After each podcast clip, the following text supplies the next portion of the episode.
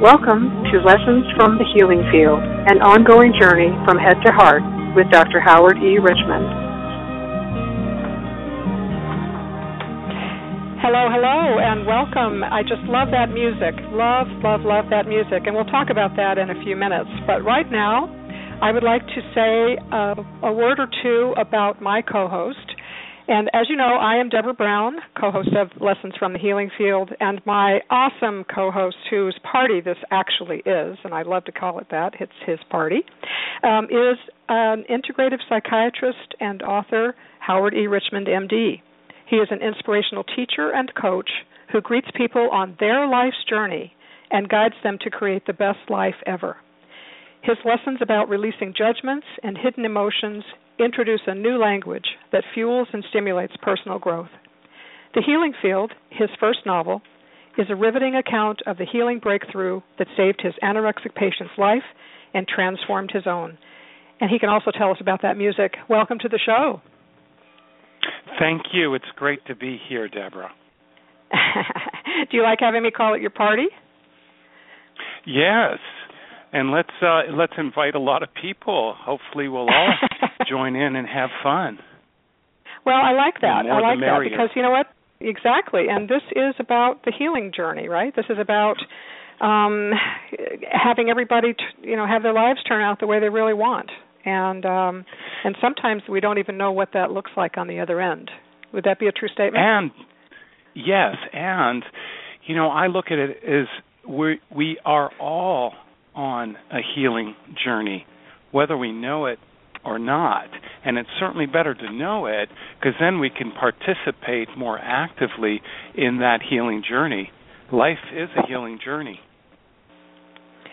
I had never really thought of it that way until I started uh, speaking to you about these kinds of things, and I realized that the healing field is not just the title of your book, nor is it just the, um, the the title, if you will, of your entire body of work and the the field that you work in, being integrative psychiatry, but it's also how everyone, you know, just us normal folk, can figure out how to heal whatever's going on um, from the baggage we carry and oh my goodness, all the things that have happened to us and the, the emotions that we've got hiding in various places in our psyches and it's just a really interesting place to realize that it's it's for all of us to enjoy.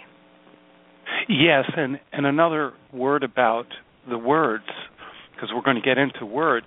So the healing field field has a number of possibilities and connotations.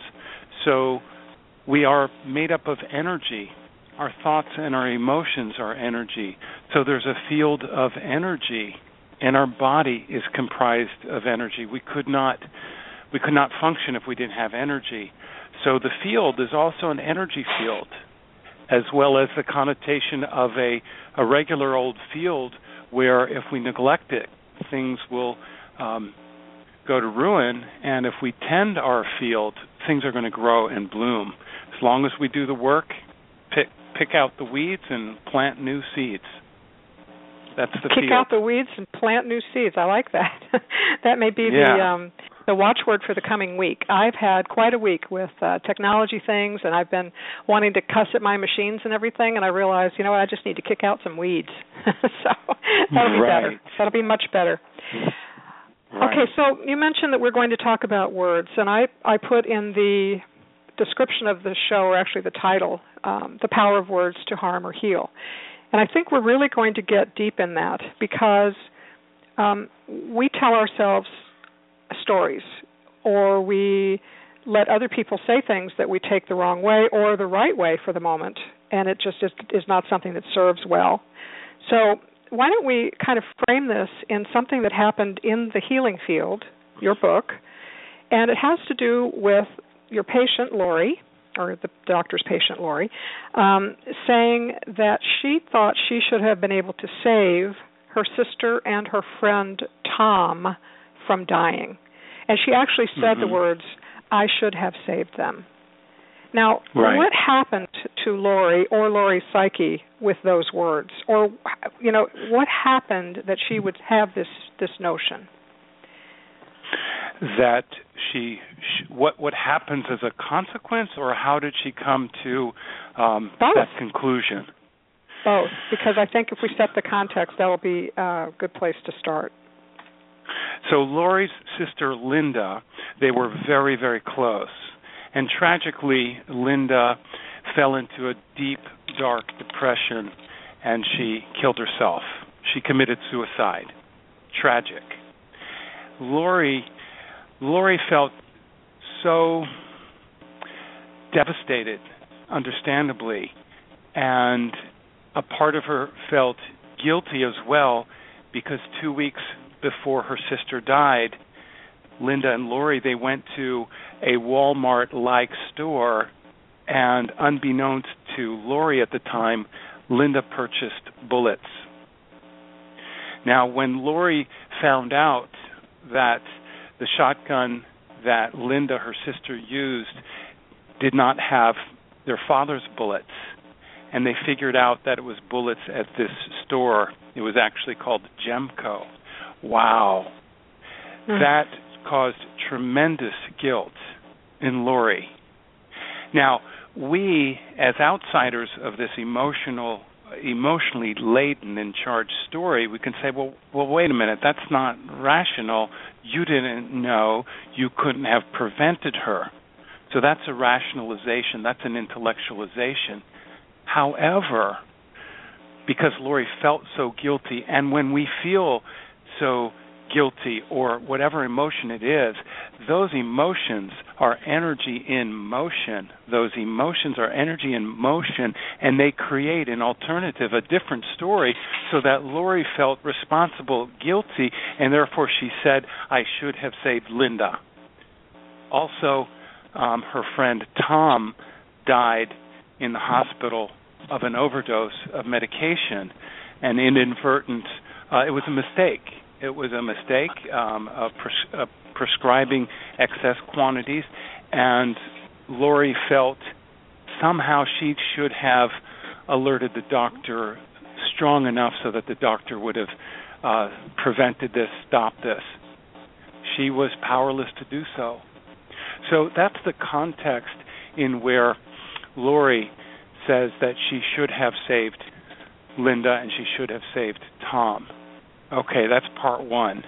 How she got to that place. That's kind of a, a brief summary of those emotions and the power of those emotions. Now, part two. What happens when when any of us use the word should? Now we're going to use Lori as a teaching example because this is profound and it's huge. Now we all we all we all should ourselves we should ourselves i should do this or i should do that or i should have done x y and z or i should not have done whatever. Um, when we should ourselves as Lori was shooting herself the word should is packaged with a with a um, an arsenal or a punch of judgment and also shame. There's judgment there there's self judgment Lori had about she should have saved Linda and she should have saved Tom. There's judgment there. And then there's a host of emotions, including shame, guilt, powerlessness, worthlessness, and other other emotions that can get hit, hidden, like anger and resentment and, and betrayal. A huge, uh, invisible depth of emotional TNT. So that's how Lori um, had imprisoned herself. It's a it's a striking example of how we can sentence. That's right, we can sentence ourselves with our sentences. And her sentence, I should have saved Linda and I should have saved Tom. That sentence sentences herself to infinite judgment and emotional stuckness. Wow. That's that's a hmm. prison. So we can sentence ourselves to a prison, and the other side of it is we can release ourselves from the prison. And then, of course, dot dot dot, see things in a prism, P R I S M, and let the light in. Wow, So my question How's that for is, starters? I just Yeah. Uh, yeah, I'm blown away, and of course I take notes every time you talk. I don't know if you realize that because you don't see me on the other end of this uh, experience we're having. But I've now gone through four pieces of paper, both sides. Um, but what I what I'm drawn Sorry. to, to really, uh, what I have what I'm drawn to remember is my own uh, shooting on myself through day, through many many decades, frankly. And um, when my mother uh, was having a heart attack, I I felt like I should have known that. Even though Yeah. women do not have heart attacks the way men, you know, present, uh, oftentimes you can't tell. And I um, I I actually when I figured it out, she had probably been having this heart attack for about I would say 12 hours or more. And again, I how would I really know that? I'm not a doctor. But I think that's probably what happened and I feel like I should have known earlier and that I could have saved her. And Mhm. and I, you know, on one hand that's what I say. And then it's almost Mhm. 6 years since that happened. So I'm starting to um feel less and less like that uh that I I really could not have known. Should not have known. Good. Um Yeah, but I but it's it's yeah, yeah, it's um when it first happened, oh my goodness, the despair and the um the the the damage that The I was doing to myself. Yes, I was doing Yes. absolute physical damage to myself because I was thinking, Yeah. okay, she was sweating. You know, now that I think about it, she was Yeah. sweating. She'd broken out in a sweat. My mother didn't sweat. I should have known. You know, and I went through, oh my goodness, it was just terrible and I felt like a terrible daughter and yet on the other hand I know that I I never was a terrible daughter. But boy, did it do me a number. Yeah. And and thanks thank you for sharing that, Deb. That's a powerful lesson and a reminder for all of us. We we can um, and, and also a reminder of the power of emotions. Uh, you you felt guilty and you sentenced yourself to that punishment and emotional pain that you should have and and yet really underneath the, that thought and the emotion of guilt was really deep sadness, of course, the loss of your mom. However, what got your attention and what got your physical body was that that shooting yourself that you should have saved her. And now you are seeing that that was a misperception. This ha- this is very common. Um, victims of disasters that survive, they commonly feel survivor's guilt. Those that survived the tsunami and and maybe a family member did not i should have died not my loved one. Um, that's a reflexive response that goes deep in our brain survival mode. So these are things that when we start to become aware of it sooner and that awareness goes deeper as you've had a shift and you're continuing to shift to let go of that shoulding and to let go of the guilt so guilt free, shame free, and you're out of the prison of that sentence. And now you're liberated when you get when you're when you're let go of it. so that sounds like a conscious choice of of should, you know, uh, not opting for should and maybe choosing could, or neither one of them in this case. You know, I, I, you know, so there's a difference between the feelings that I was having with that situation and the difference between should and could in a conversation with another person, you know, which is not life and death, but just regular talking to somebody, you know, where you you can choose the wrong words and set up a communication that you really um gets both parties kind of in trouble or off track or unhappy. Well, let me pick up um, the the could, and I want to go with the could even in this situation because I I like to make the point again and again um, that when we replace should with could, uh, it almost instantaneously releases uh, judgment and the emotional charge. So if we say you could have saved your mom, we have to say "Eh, yes and only if you knew things that you could not have known then you're you're out of the prison so Mm. when we when we do the should the first step is the awareness that should is a word that has judgment and an emotional charge to it when we replace should with could and and we'll use some other examples now we're working out of that trap um, that we didn't even know we were there until we started with, wait a minute, I'm shooting myself. I should have known better. I should have done different. Well, sometimes we can, and sometimes we don't have the wisdom, the awareness, the tools. So, why sentence ourselves to days, weeks, months, and years of of the should prison if if we could not have known? So, word choice can actually be a get out of jail free card and keep you out of that prison. Words, yes, yes. When we work it and we work it in the depths of it, that's where that will set us free. It's it's the power of words. Um, words can have positive, negative, or neutral connotation. Example: the word manipulate. Familiarly, uh, commonly, manipulate has a negative connotation in its common usage. Somebody's manipulating me. Um, they're manipulating the situation. Well, if I take a pencil, I am manipulating this pencil. It's neutral or it's positive. It depends on the context and the intention and the awareness of the power of words to harm or to heal. Wow, that's exactly right. Well, even um, using the same uh, the same word manipulate, I believe that a chiropractor is manipulating the um, the skeletal system and so forth to heal. They and, love and without that, that, uh, yeah, and without that manipulation, there is no that that field does not exist because that's what they do. Yes, yes. So it's so this what's another dialogue example? that That's what of of word choices, hard, hard versus easy.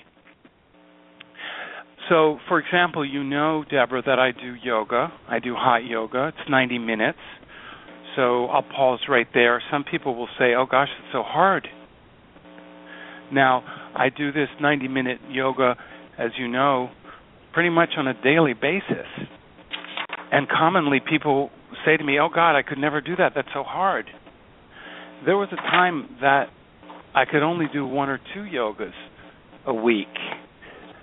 And now I'm in a different place. There was a time when I would have thought, "Oh gosh, that's so hard." And yet I realize that we trap ourselves when we use the word hard and easy. It's so common in our vocabulary. So if we start to replace hard and easy with familiar and unfamiliar. So let's take hard. It's hard doing yoga 7 days a week. Well, if we do it one time a week, it's very unfamiliar to do it 7 times a week. It took me a while before I could do yoga and practice it on a daily basis with more or less ease, relatively speaking. So the word hard, so often we think hard automatically. It's like looking at the top of the mountain and saying, oh my God, it's so hard to get up there. And we'll probably convince ourselves not to even try, or whatever the task is. We can make challenges monumental, or we could downgrade and say, okay, that's unfamiliar, whatever that task is. If I want to learn it, I need to practice it. With the mountain analogy, well, if we take one step, that's not hard, that's very familiar. So as we become more familiar with these new word substitutions like familiar and unfamiliar, hard and easy no longer have that trapping either or good, bad, extreme. Hard and easy good and bad. If we start to think healthy and unhealthy, that opens that gets us out of the box and the limitations of good and bad. It's so common in our language, uh, good and bad and hard and easy. Yet when we take a step back, when we pause, when we breathe, when we hear and look at our sentences, slow them down, put them on pause, then we can see, wow, energetically, there can be a shift. Because when we think hard, our body instantaneously tenses up. When we think, oh, that was a piece of cake, we relax. So we're constantly in motion. uh, contracting or expanding. When we dial in and we increase our awareness, when we cultivate that sensitivity to the awareness of how these things integrate, we have more energy to put into our creative drive or our tasks or our everyday lives. That's the beauty of this. It is, and I, I I'm thinking that something that is good, if I were to replace that with healthy, then mm-hmm. that leads to a concept of healthy self care too. And yes, and then I, I don't even want to hang out in bed. So can I just can I just tune out the negative, or do I have to have that juxtaposition of understanding that, in other words, those two fields or those two polar opposites? We need to we need to be aware of those two uh, fields. So, for example, take a battery. It has a positive charge and it has a negative charge. We don't say the positive charge is good and the negative charge is bad. That would be ridiculous. Mm-hmm. And so even the words good and bad are judgmental words that can be misused. When we start to see the contrast, this is how we learn. This is how I learn. This is how I teach in my practice and teach others by knowing the contrast cold water and hot water. If we only have cold water, there is no cold because there's not the contrast of what what is what's hot. Th- these are relative terms, hot and cold, good and bad. Oh, that was a huge mistake. Well, was it really huge, or is that the way that it felt? So let's be careful that we don't sentence ourselves to a prison of draining more energy when we don't have to, when we learn how not to.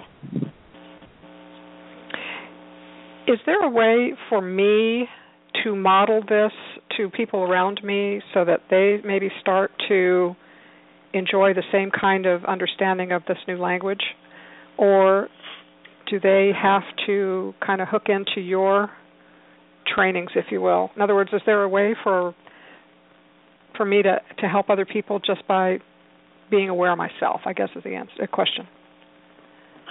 Sure, sure. We can do it on the, the, the simple level of in our daily conversation. We use terms like should a lot. So if somebody is open to you sharing and you want to point out, here's what happens when you replace should with could or here's you can show them what happens when they change these words.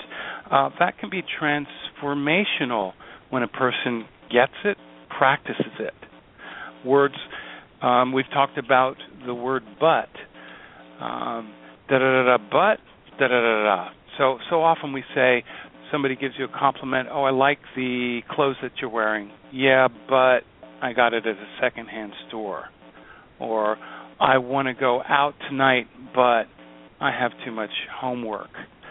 When we put the but in, and it's such a common word usage, it limits us to two choices what comes before the but and what comes after it. And the but tends to devalue one thing and overvalue another. It, it causes a polarity. And when we take the but out, uh, I have homework to do. I want to go out tonight, and I have homework to do, and maybe I'll see if I can do half of it, and maybe I'll go out part of the time. Now we've opened up, we've gotten out of the box of limitations and opened the door to possibility. I had just written the word possibility before you said it, so I think I'm a good student. I think I'm a good student. And and what I was hearing you say also about the the polarity is is pretty obvious to me, but the thing that really stands out is that part about devaluing what comes after the but. And I would say that if yeah. you're in a conversation with someone and they've just told you something uh, that they think is amazing, whether whether you think it's amazing or not, and you basically say, "I heard you, I hear you, but," and then what that means is you don't really care what they just said because you now feel like what you have to say it has more weight, is more interesting, exactly. is, is, is better, or whatever.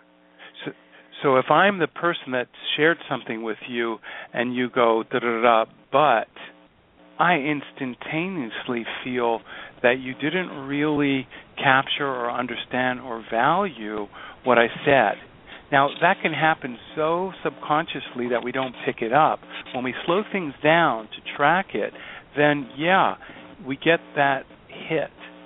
So, the beauty of this simple awareness that we practice, that we can practice again and again, when we have this awareness to take the but out, I call it but removal. We remove the but and put a, a yes and.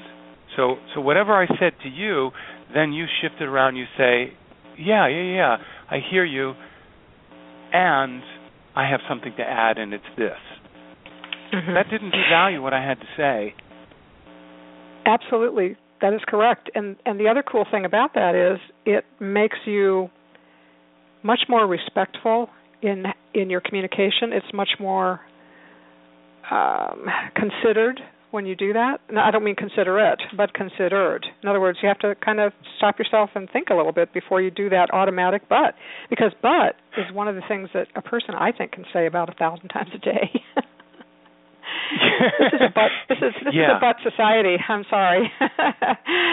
yeah, I've I've done it myself and as you know, we've had conversations where it's been kind of the um the joke of the of the hour or something to see if we can break me of the habit and it's still it's it's something I'm aware of, which as we right. talked last time, the awareness is is sometimes so much uh, part of the breakthrough, if you will. It's it's so important just being aware, but then putting it in practice is like, okay, come on, I can get this, I can do this.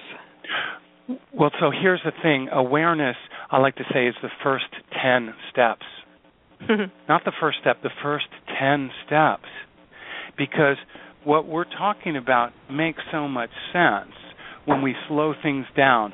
Now, I have the advantage, advantage that I have my profession, a big tool in my toolbox is the art and the skill and the practice of what it means to listen on a real deep level. So I have years of practice, um, many more years of practice than my years of training, and I am a good listener and I like to teach how we can all be better listeners.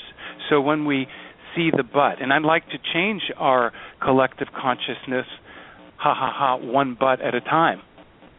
um, so, thank you. So yeah. when we when we see the but, now it's in slow motion. You have the awareness now that buts are common, buts are limiting. And a common reaction people will say to me, Howard, oh gosh, this is so hard or this isn't easy. And there we go again to those two words. I say, no, no, no, no. Let's not use hard and easy. This is unfamiliar. Brushing our teeth was unfamiliar when we first started as a little kid, and we didn't have judgment about, it. or well, we we don't have to have judgment about it. So when we take the reaction and shift it from oh gosh this is too hard or or I should know this by now right I should mm-hmm. know no, wait a minute. I could know this by now if I had been practicing years earlier and I didn't, so I'll lose the judgment that I should be anywhere but here. Right? So, you know what else you just said? What you just said is that there is forgiveness in changing the lexicon that you are using. Because the forgiveness right there, I could have done this if I had been practicing all these years. There's a forgiveness of that moment where I, you know, said said the thing that I that I'm now wishing I could say, you know, start over or learn new. I like that. Ab- absolutely, absolutely. You're you're very astute. You hit the bullseye on that, and so uh, forgiveness is essential. Uh, it is essential. Now we have a choice here if we choose not to forgive self or others, then we put them or ourselves, and it really ends up ourselves, in a prison. So, yeah, forgiveness of wait a minute, uh, maybe maybe I'm being too quote unquote hard on myself. Uh, another use of that word hard. Um, no, that's very familiar to be judgmental and critical. We all say we are our own worst enemy common sentence that we collectively shake our heads in agreement. Yeah, yeah, yeah. We are our own worst enemy. The problem is when we say that, think it, believe it, then we make it so. Now, when we slow down the nodding and say, well, wait a minute, wait a minute, do we have to be our own worst enemy? No. Can we work on being less and less of an enemy? Can we work on being more and more of a friend or advocate for ourselves? Sure. Takes work, takes practice. Is it easy? No, it's unfamiliar. So the choice is there. Okay, you'll have to wait just one second while I finish writing friend or advocate because wouldn't that just be great if we all decided to be our own best friend and advocate, which goes back to that healthy self care. It's funny how this all ties together now, doesn't it? That Yes, it does. Because when we are practicing being our own best friend or advocate, I like to term it or coin it this is waging inner peace. Because when we wage inner peace, why wage inner or outer war? Oh my goodness, why do that when we can shift our focus and our energy and our intention? If we're all waging inner peace, ah, wars, the war machines would just come to a dead end, a stop, a halt. So let's so, wage inner peace. No kidding. So now if if I model what you're teaching and others who listen to the show and read the healing field and do the other opportunities that you are creating for people to play with you and be at your party mm-hmm. um, then we can change um, with a ripple effect ourselves and then our families and then our neighborhoods, our communities, and the world. Is that a fair statement?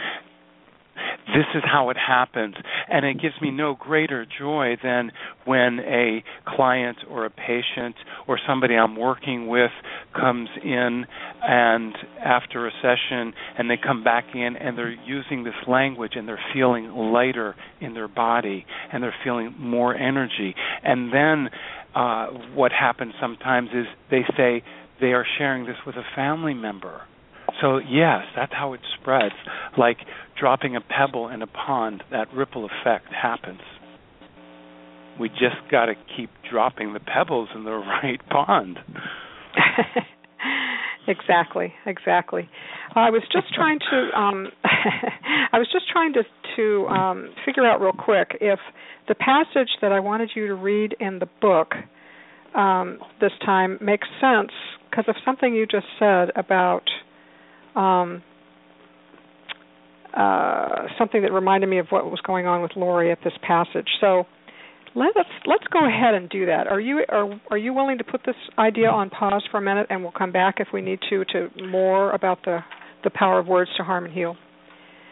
Sure. And okay, all right. So I want to talk a little bit about um, negative emotions and this facing pain and all of this stuff and and what was happening with Lori. If you would read from page 75, um, and you'll know what I want you to go into has to do with the bull and the bullfighter because she's playing two roles here, and I think we we all do this too. Okay. And before I start to read, because I am self admittedly picky with words. Negative emotions, here's the challenge I have with that common uh, collection of two words. Um, I don't consider emotions to be positive or negative. It's like the battery uh, analogy. A positive charge isn't good and the and the negative charge isn't bad. So I like to teach people to be very careful and not to or, or to remove that judgment that maybe anger is a bad emotion or negative emotion or or shame or guilt or worthlessness, etc. Any emotion can have negative consequences. So stuck oh. That's a distinction. Yeah, that's a very that's interesting. Right. Yes. Okay. That's right. Got it. So okay, any so any any any emotion or or a cluster of emotions when they get stuck, uh, can have consequences that are negative, that are unhealthy, that that have uh, um, that cause di- disease or disease. So I like to look at emotions as just part of the energy circuit and it's what we do with the emotions. It's our awareness and what we do with them and how we think and feel about them. And when we lose our judgment, that's everything. That's the work. And I think I'm um, I am being drawn to remember something in the healing field about anger, and that at one point you told Lori that anger is okay. She's allowed to be angry, and she never really yes. gave herself permission to be angry until you gave her the permission to um to kind of look at that and say, "Yeah, you can be angry," and she was so shocked. Exactly, so, because she was taught so, that anger, mm-hmm. especially with women, is is a negative. It's a bad emotion, and right. boy, did that teaching mess her up. I have some of that myself, so I think that's probably why this was like a little bell going off. You know, I I don't believe that I should ever be angry, and if I am, that I've committed some kind of horrible, you know, faux pas or sin. It is so, interesting. It is so much more yeah, it's so common, more common than we we realize. Wow. Always learning with you, sir. Always learning, Dr. H. Okay. so, love it. Um, go ahead. Yeah. go ahead and read because I love how you read your own uh, your own words. Uh, you, you're just an amazing writer, and you know um, this this book is as uh, as we might have mentioned a um, a fictional account or a fictionalized account of a true story, and you know, God love you both for for telling it, you and Lori. So, thank go you. ahead and read for us. Thank You're you. very welcome. So, I'll set up the context. Uh, Henry, who's my character, and Lori, who's my patient, they're in a session in Henry's office, and Henry wants her to get to go to the hospital because she is developing anorexia and her weight is plummeting. So uh, Henry says, You're not making it on your own, and so I'll start to read. Lori dug her fingers into her palms. I'm not going back. She was determined not to let him get inside the thin veil of control she had so carefully arranged around her body. Nevertheless, like a radio broadcast, her mind started to blare. If you if you had been a better person, if you had performed better, then bad things wouldn't keep happening to you. Henry says, "You could die if you don't eat more." His jaws clenched. His entire body strained against the intensity of her combativeness. He'd consulted with his associates and and searched the medical libraries, but all he'd gotten for his efforts was further confirmation of how difficult this condition could be and how dangerous.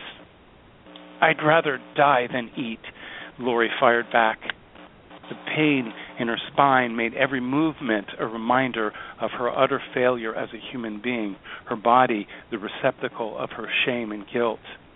Henry sighed, frustrated to new depths.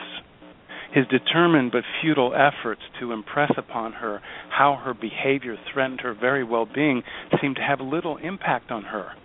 He wondered if it somehow contributed to her self inflicted downward spiral.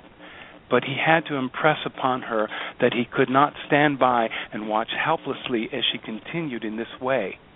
Lori's growing weakness reminded him of a stubborn bull in a bullfight. Worn out and ready to drop before the last plunge of the matador's sword. But ironically, Lori executed both roles, bull and bullfighter, with eerie skill and chilling mastery. As sacrificial bull, she received piercing psychological wounds throughout her body and mind. And as skillful matador, Lori got to deliver the penetrating emotional cuts to herself mercilessly. Okay. Wow. Okay, so there is so much to unpack in that passage. So much. oh my goodness. And what I'd like to do before I um, let you loose on the bull and the bullfighter, and I'm pretty sure that I'm really aware of that little um, concept in my own life. but before I let you go there, I'd like to say how interesting it is to me that you use the words he'd gotten uh, all he'd gotten from the research for his efforts was further confirmation of how difficult this condition could be and how dangerous. And I would like to posit right now that it was unfamiliar to you or to this doctor. It was. It was unfamiliar. Not hard. and, that, that that's right. I'm just teasing unfamiliar. you. No, no, it's un- unfamiliar, and to and to medicine and to the the field of psychiatry and psychology too. Just a reminder, this was in 1995, almost 20 years ago. Now, it's we we've come a little further along, and yet still this is a very challenging disease, illness, condition to treat. So that's still true. Thanks for the word update, the word usage.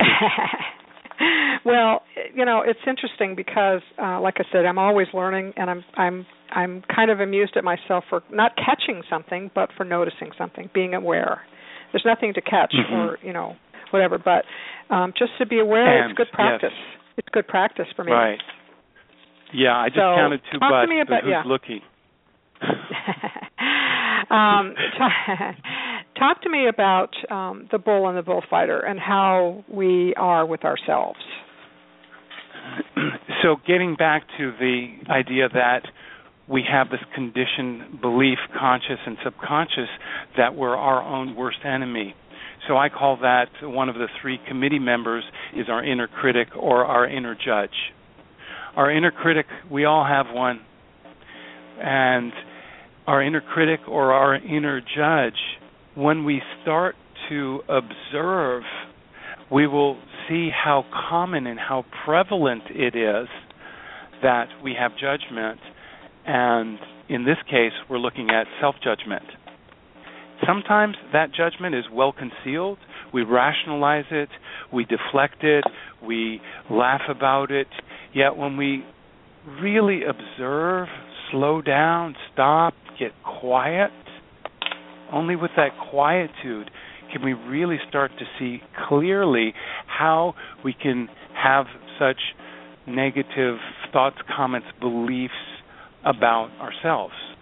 So in this case, Lori was the victim, the bull, and the victimizer, the bullfighter.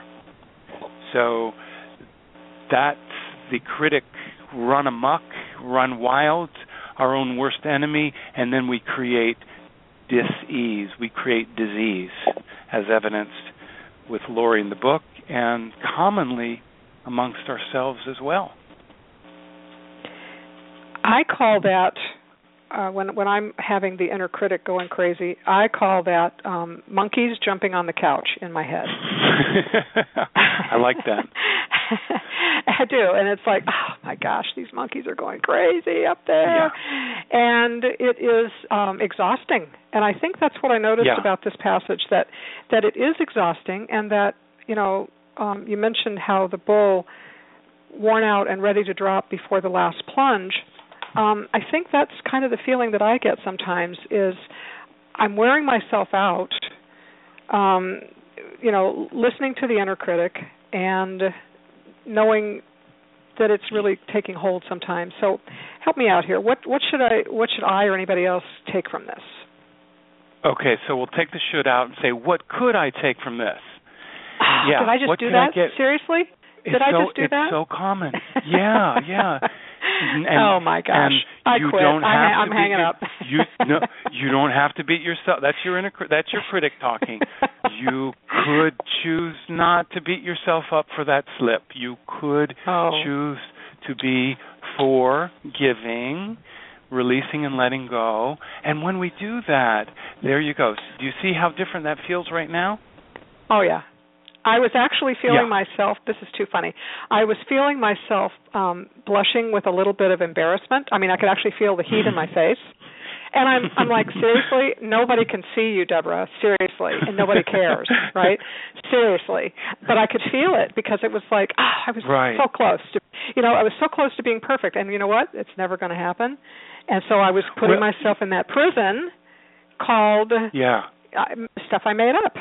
Isn't that amazing? Well, yeah. you're not amazed. You it, do it all the time. This is no, this is your everyday. I'm still amazed. No, I still I still am amazed, and it keeps it keeps me passionate. It it is amazing. It is amazing every time we discover it. The little kid inside of me is like, oh, wow, that is amazing. That and and it shows how rapid and like like when you go to the doctor and you get the reflex hammer under your knee and your your ankle your foot jolts up that's a reflexive reaction so your body similarly had a reflexive reaction in the physical form flush in the mm-hmm. emotional mm-hmm. tone shame and when we mm-hmm. slow down to see that and then you had judgment on top of that that you should have not used the word should yeah, I just ran a whole number that we could write a book about. Oh, I know. And and see, and I feel like I Oh, I'm about to do it again. Okay, let me start over. I yeah. I'll, yeah. I know what. I'll let you talk. I'm just oh my goodness. It's um it's practice. It takes practice and it takes slowing it's down. Practice. It does. Slowing down wow. practice. And so this was a great example, and I hope your listeners really appreciate your capacity to be honest, to be vulnerable, and to and to share. It's a gift for us all to show us how we can all so quickly and rapidly in such a a, a, a tight moment have the physical reaction, the emotional charge, and the judgment. Now, when we slow that down and when we watch it as we release judgment and come from a non judgmental observational point of view, this is where the lessons come. Then we can see it and we can start seeing it again and again and again. That's why I say awareness, awareness, awareness times 10. We stay with the awareness it's a reflexive reaction that we want to go, okay, I know it now, I should master it by this amount of time. Whoa, we just sentenced ourselves to prolong it with that judgment in most cases when we're not careful with our word usage. Wow. It's good stuff.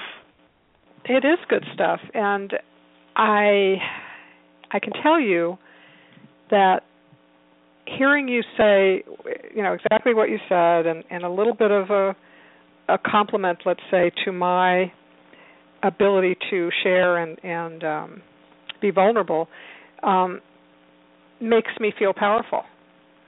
Makes me feel more inclined to do that again. So, wouldn't it be great if I could? I said could that time. If I could yes um, tap into that more often and be my own best friend and my own advocate and say to myself, "You were really great just then. Thank you for yes. sharing just then." Do you know what I'm saying? Yes. Yes. And wouldn't it be great? Now let's take the wood out and say it is great.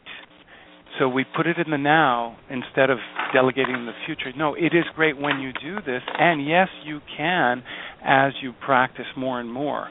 So, for example, your visual of seeing monkeys on the couch for your critic, that's funny. And when you have that awareness quicker and sooner and it remains longer, uh, that's going to get you out of the autopilot reflexive mode of auto automatically judging. It's all with the awareness. So humor can help, those visuals can help. Uh, having uh, this awareness on your bathroom mirror or your uh, refrigerator as a reminder, these things can be really helpful. So it's a matter of practice, patience, persistence, and then lather, rinse, repeat. lather, rinse, repeat. Well, I love this. Um, this wouldn't it be great? Dot dot dot, and replacing it with it yeah. is because a lot of my life and I hope it's okay that I'm that I am sharing this as much you know this time about me but um it is and, instructive I yes, hope and, and, and yes and and, yes and, and, very helpful. and thank you for sharing. Please continue. Okay. I was going to say, I am going to say that um, this idea of wouldn't it be great is is in the future, and I have spent a lot yes. of my years saying, yes, okay, if I can just get through today yes. and tomorrow, Monday, yes. Monday is going to be a great day, and then I will go, oh my gosh, if I can just get through to the end of the year, yes. 2015 is going to be a great year. And oh, I've done this tense. my whole life. Yes. And and that is a language. That is are, a language thing. Yes. Yes. Yes. And in the now, you are aware and you are practicing dismantling the conditional statement of what I like to call if blank, then blank. Okay, so you filled in the blanks mm-hmm. for us. If I get this done by Monday, then I'll be okay or some reward. It's off into the future, it's a conditional, and what we experience most often than not, predominantly, is stress and tension. And by the time we get to that little reward, uh, we already set up another condition. So yeah, we our mind projects in the future that hasn't happened, and we wear it as if it's happening now. That stress and tension, and when we let when we change our thinking and we practice this, we let go of that that excess tension that gets projected to the future. It's beautiful. Wow. Wow. Oh boy. Okay, so here's here's here's the list, everybody. Uh, it's replace should with could, if you want to, right? Yeah. I mean, people don't have to do these things; they mm-hmm. can do this if they want. Yeah, you but could. I, we you we could. we recommend. uh, yeah. We're going to replace we're going to replace hard with unfamiliar. We're going to replace mm-hmm. but with and. And mm-hmm. I love this one. Wouldn't it be great if with it is, mm-hmm. and then maybe yeah. my my most favorite of all is probably the last one because I've lived so many years doing this. If blank, then blank. So yeah. if if blank then blank, what do I get to change that to, Dr. H? So if I get something done by a certain period of time, then I'll be okay in some fashion. How about we say I'm okay anyways, whether I get it done or not, I am setting my highest intention and I'm letting go of my attachment to the outcome. The highest of intention okay. and the lowest attachment to the outcome. Okay, I'm ready to should heart should hard but and no way all over that one because that just uh, that just seems like really a lot of adjusting on my part. okay,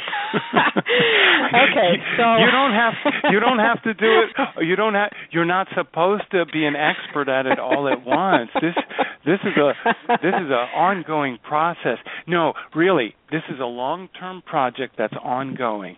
These two components. It's wow. a long-term project that's ongoing. I will tell so you what no longer made me. Ha- I was ahead. just going to say what what I felt. I did feel a little clinching in my gut because mm-hmm. I was thinking. Uh, I mean, I was starting that whole that whole cycle again of. Yeah. Okay, that's that I'll sounds never, hard. You know, I'll, I'll never I'll, get that. Yeah. I'll, yeah. I'll never. Yeah, that's an, we, and that that's a good reminder about never and always. Two extremes mm. that box us in. You always complain when I leave the toilet seat up. or you never take the garbage out um, or I'll never be good enough and understand this language stuff. So you see how quickly it comes out. Now, a reminder long term project that's ongoing. That way, now, wouldn't it be nice or wouldn't it be great if I could do the. Well, no, it's great when I do do it. And now I'm doing it. And my intention is to practice and let go of the judgment if I perceive that I fail. Instead of failure, let's make it I'm continuing to practice and learn as I go. Long term project that's ongoing. Right? Wow. Okay, so my opinion is that this last five minutes is transformational. All of your work is transformational, but this last 5 minutes I believe is oh, yeah. probably the big bingo. It's probably the big bingo for almost everybody listening because right. Right. It's it's the um I think this is the emotional black belt. Uh, you know the if you were going to, you know, have some kind of um ranking system for how you're mastering some of these things for your life. Mm. I think this one is mm-hmm. going to be a black belt. Right, right, absolutely. And let me add to it, it this was the the jewel because it has the aspect that it's very simple, the concept when we slow it down and track it. And yet at the same time, simple does not mean easy. It's simple and unfamiliar. They go together beautifully. It's simple and it's unfamiliar. It's a long term project that's ongoing now.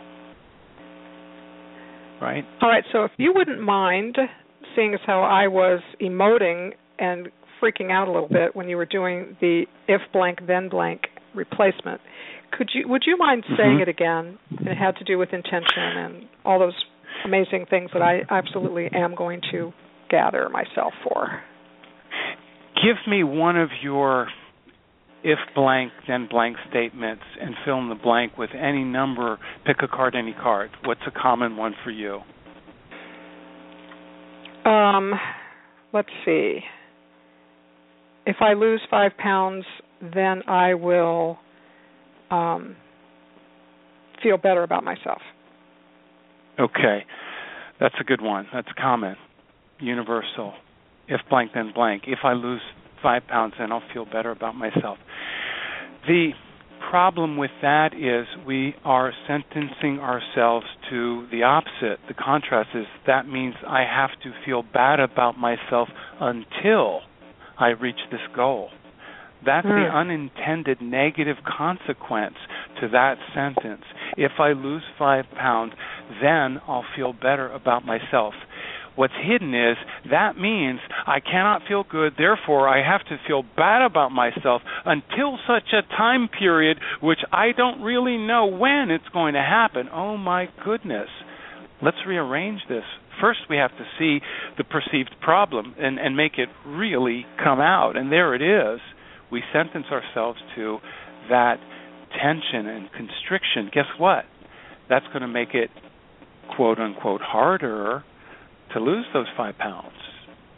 If I say I am working on my goals of healthy self care, I am feeling worthy of myself, my intention is strong, that's a better start because now we're putting it in the now and I don't have to feel bad or tense uh, about my process and make it a conditional that I get the reward because then it's the picture of the donkey and the carrot.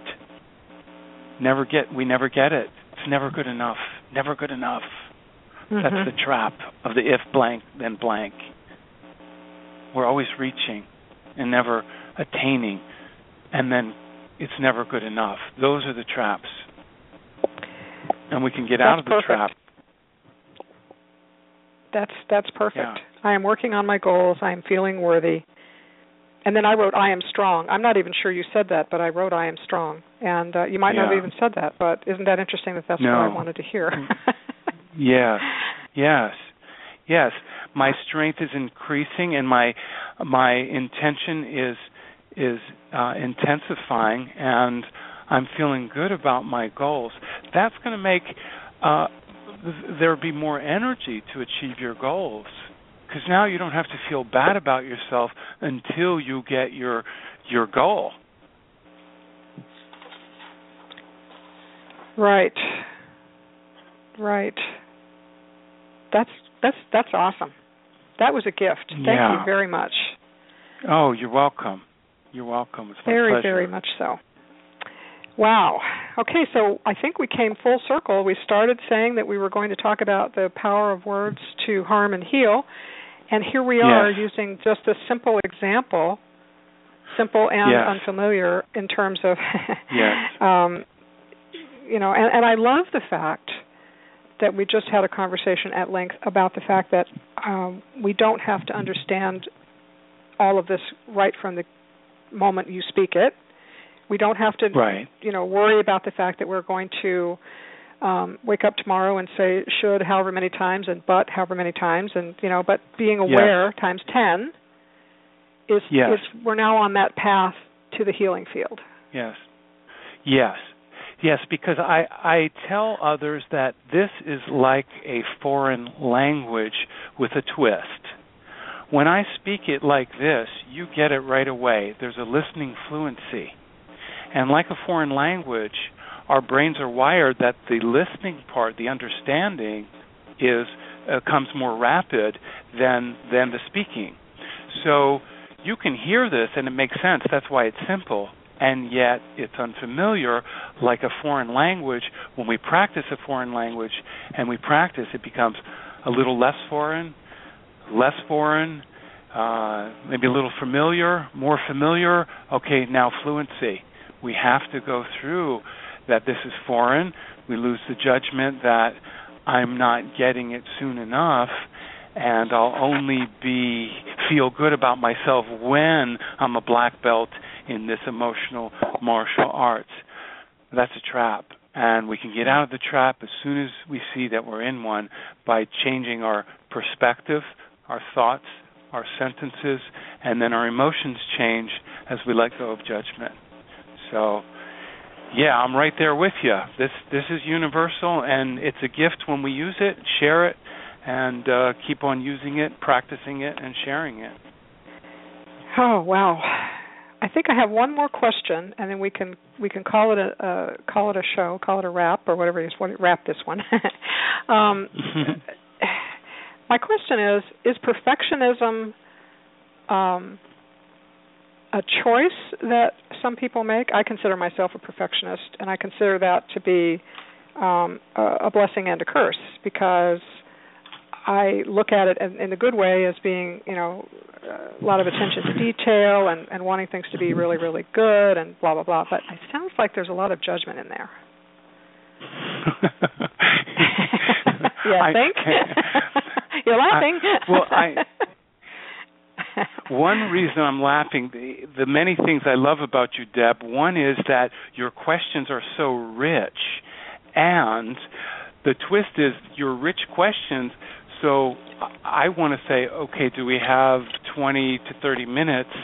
Uh, and you intended this to be maybe two, two or three minutes. So that's why I'm chuckling because it's a great question and it takes a while to unpack it. So I can give you a Reader's Digest version, and we could decide if we want to um, spend more time on this later.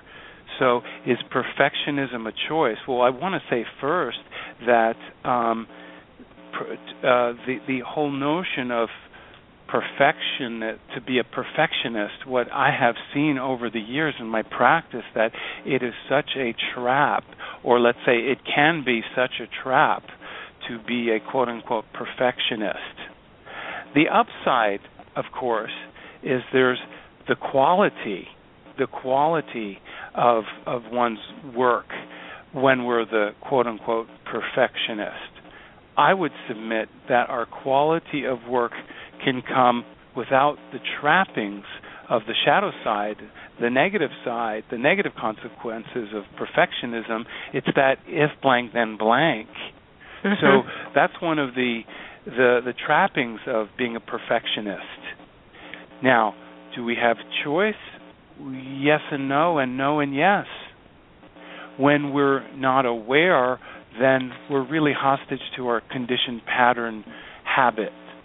When we start to become aware and understand, well, maybe this came from something uh, that I grew up with or in my background or as a result of this or that. We can put that aside right now and say when we're aware of this, we can start working and and and neutralizing the negative and cultivating the positive. And to me, that's getting out of the trap of being a perfectionist and rather being a very conscious person who is seeking quality and looking out for the traps of judgment simultaneously. How about that? Wow. Do you like that? I do. I do. And I I was also thinking that an affirmation for someone like me mm, trying to have any trying to minimize my judgment here uh, might be I am having less and less attachment to my perfectionism and then I could probably yeah. work in some more stuff about you know I am conscious and I am seeking the best quality possible, but I am not going to. Yeah. Um, nothing's going to happen. Nothing bad. Nothing so bad is going to happen that I'm going to have to, you know, stay in my room for three days if it's not perfect. I mean, that was silly at the end, but I, you know, it's it's it's not easy. Whoops! I just started to go. Instead of saying yeah, it's, it's hard, right. I went, it's not easy. yeah. Does that count? yeah. Yeah, these are oh, reflexes. These fun. are psycho yeah, these are these are just psychological reflex reactions, and when we have the awareness, we can slow that down. And you were you were hitting the target and heading for the bullseye there. Yes, so we can in we can continue to have that eye on quality and that drive on quality without going into the overdrive of being overly attached to the outcome and then suffering the consequences of of the perception of failing. We can have the quality without that latter part when we work on it. So we can get out of our reactions quicker and then feel more at ease. Okay, I am going to, from this point forward, replace by choice my words about perfectionism with quality mm-hmm. conscious. I yeah. am quality conscious. Yeah. And yeah. that seems very um uh vanilla. I mean it's just there's no it's not loaded at all. There's nothing no, there's no, no negative or positive. Right. Well, that's is. the bullseye there. The, the quality quality conscious is very inviting. It doesn't have yeah. baggage, so so it's an attractive magnet. Yes, I am I am practicing, seeking, I am quality conscious. That's in the that's in the continuous now. It's not that only when the outcome is as I think it should, then I'm I'm okay or then it's okay. Now it's I'm continually coming from a place of quality consciousness. Okay. That's a great wow. start for whatever isn't that, whatever isn't that awesome? It's beautiful. That's awesome. Love it. I like that. Yeah. I like that. It's I a lot more um there's a lot more um room to breathe into that, you know? There's no heaviness That's there. right. It's the space wow. of grace and ease. Grace and ease. You feel that ease in your mind and your body, and the grace is in the spirit, the mind, body, spirit. That there is that grace and ease, and you you hit the you hit the bullseye with that. You see that shift, you feel it, and now as you practice it, it becomes more continuous rather than just this moment in time and replaced by our reflexive reactions. Right? Exactly. Wow. Yeah. Well, I don't know about everybody else, but I had a great time for this hour.